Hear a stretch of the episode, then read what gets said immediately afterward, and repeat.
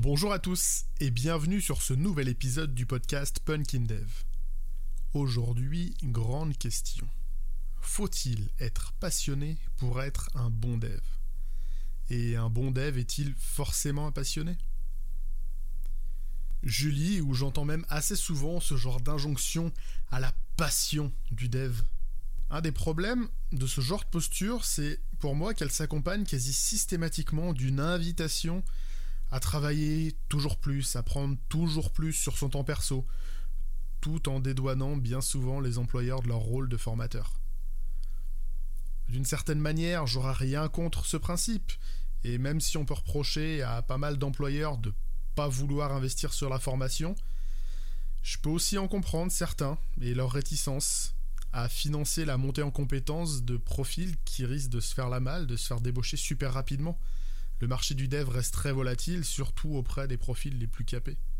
J'ai moi-même fait le choix du freelancing justement pour pouvoir être libre et maître de ma formation et de mon évolution. Mais quand je lis qu'il faut être dev à 100% de sa vie, qu'il faut lire, coder et apprendre tous les jours, ne pas compter ses heures au travail, qu'elles soient rémunérées ou non, pour arriver à progresser, j'ai plus de mal. J'ai vraiment beaucoup plus de mal. Et qu'en plus, on nous explique que faire ça, ça doit être normal vu qu'on est des passionnés. Honnêtement, c'est souvent une excuse que je vois de la part de gens qui ont plus un profil d'esclavagiste, qui refusent de payer le prix euh, pour une compétence aboutie. Oui, mais toi, c'est ta passion. L'argent, ça doit rester secondaire. Ouais, toi, ta passion, c'est l'argent, et le produit doit rester secondaire, non? Alors, on pourra avoir un long débat philosophique sur ce sujet, sur euh, ce que c'est qu'une passion. Mais il y a longtemps, j'ai entendu cette phrase avec laquelle je suis particulièrement d'accord, au moins en ce qui concerne ma démarche. Cette phrase a dit à peu près ça. C'est que la passion cesse d'être une passion quand elle devient alimentaire.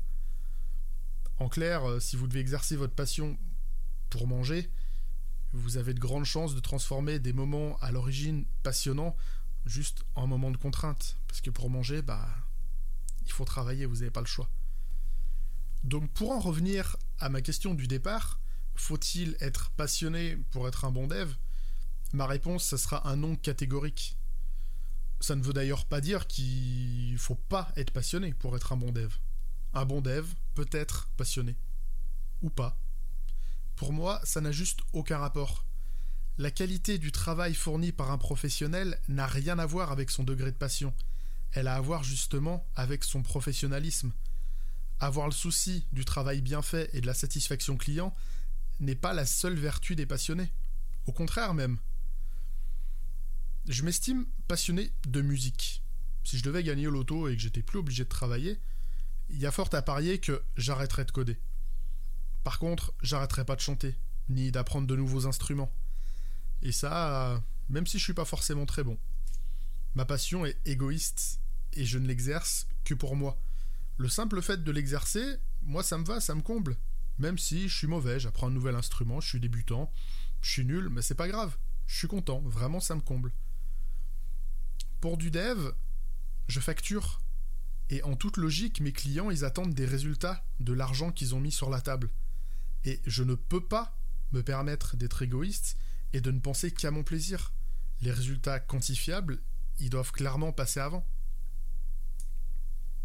À titre personnel, c'est donc pour moi le professionnalisme, le goût du travail bien fait et un certain appât du gain qui me pousse à parfaire mes connaissances.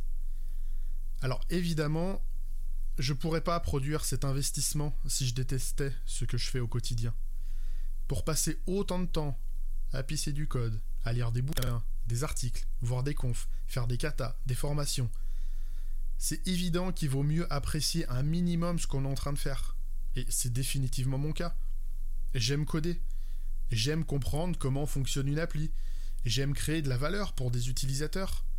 J'aime aussi découvrir de nouveaux métiers au travers du mien. Et j'aime croire que je pourrais un jour coder une appli qui aura un réel impact positif sur le monde qui m'entoure. J'adore construire un programme, tout comme j'empilais des Lego en étant gamin.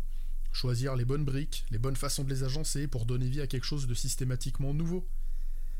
Mais est-ce que tout ça, c'est de la passion? Pas pour moi. J'aime tout ça suffisamment pour le faire tous les jours, mais pas assez pour le faire sans contrepartie financière.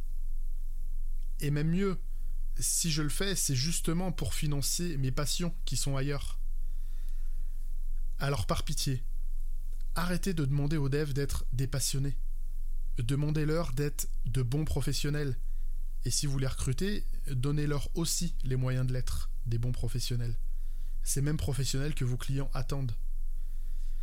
La passion, je vois ça comme une religion. C'est quelque chose de personnel, et si ça vous permet d'être meilleur, tant mieux pour vous. Vraiment, c'est cool. Mais ce qui marche pour vous, pour quelqu'un, ne marchera pas forcément pour une autre personne. Et puis, même si vous n'êtes pas passionné, ça ne vous interdit absolument pas de tout de même devenir un professionnel tout à fait respectable. Le but n'est pas de devenir le dev le plus brillant du monde, mais juste de s'épanouir dans ce qu'on fait, en ayant conscience de nos forces comme de nos lacunes, de vivre avec certaines et d'en corriger et d'en améliorer d'autres. À cet égard, j'ai toujours beaucoup aimé le créneau de Benoît Gantôme. La phrase d'introduction de son podcast Artisan développeur dit en somme pour les développeurs qui veulent vivre une carrière épanouissante. Il est là le point clé. Épanouissez-vous, comme un professionnel ou comme un passionné. Ajustez vos objectifs de compétences avec ce que vous pensez être capable de fournir. Rien ne sert de viser l'excellence si vous avez mille autres activités chronophages tout aussi épanouissantes. Juste être bon, ça peut suffire pas être le meilleur. Et à l'inverse, si vous aimez le code à pouvoir en faire H24 sans jamais en avoir marre, là vous aurez le luxe de viser des objectifs bien plus ambitieux. Dans tous les cas, je pense qu'il est important de vivre bien avec le code sans pousser les gens à croire qu'il faut absolument être un passionné qui va dédier sa vie au code pour devenir bon. On peut être bon pour moins cher que ça. On sera certainement pas le meilleur, mais on peut quand même être bon. Je vous remercie pour votre écoute. Je vous souhaite une bonne semaine. Je vous dis à mardi prochain pour un nouvel épisode. Et d'ici là, geekez bien et codez bien.